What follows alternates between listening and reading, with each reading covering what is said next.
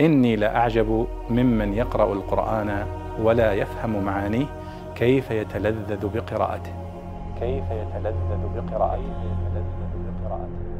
يقول الله سبحانه وتعالى وهو يتحدث عن قوم آه، فرعون قال الله سبحانه وتعالى ولما وقع عليهم الرجز قالوا يا موسى ادع لنا ربك بما عهد عندك لئن كشفت عنا الرجز لنؤمنن لك ولنرسلن معك بني إسرائيل.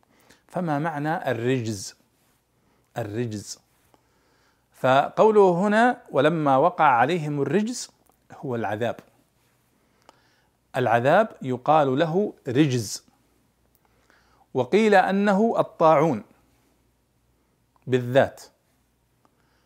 ولو كان هو الطاعون فهو نوع من العذاب.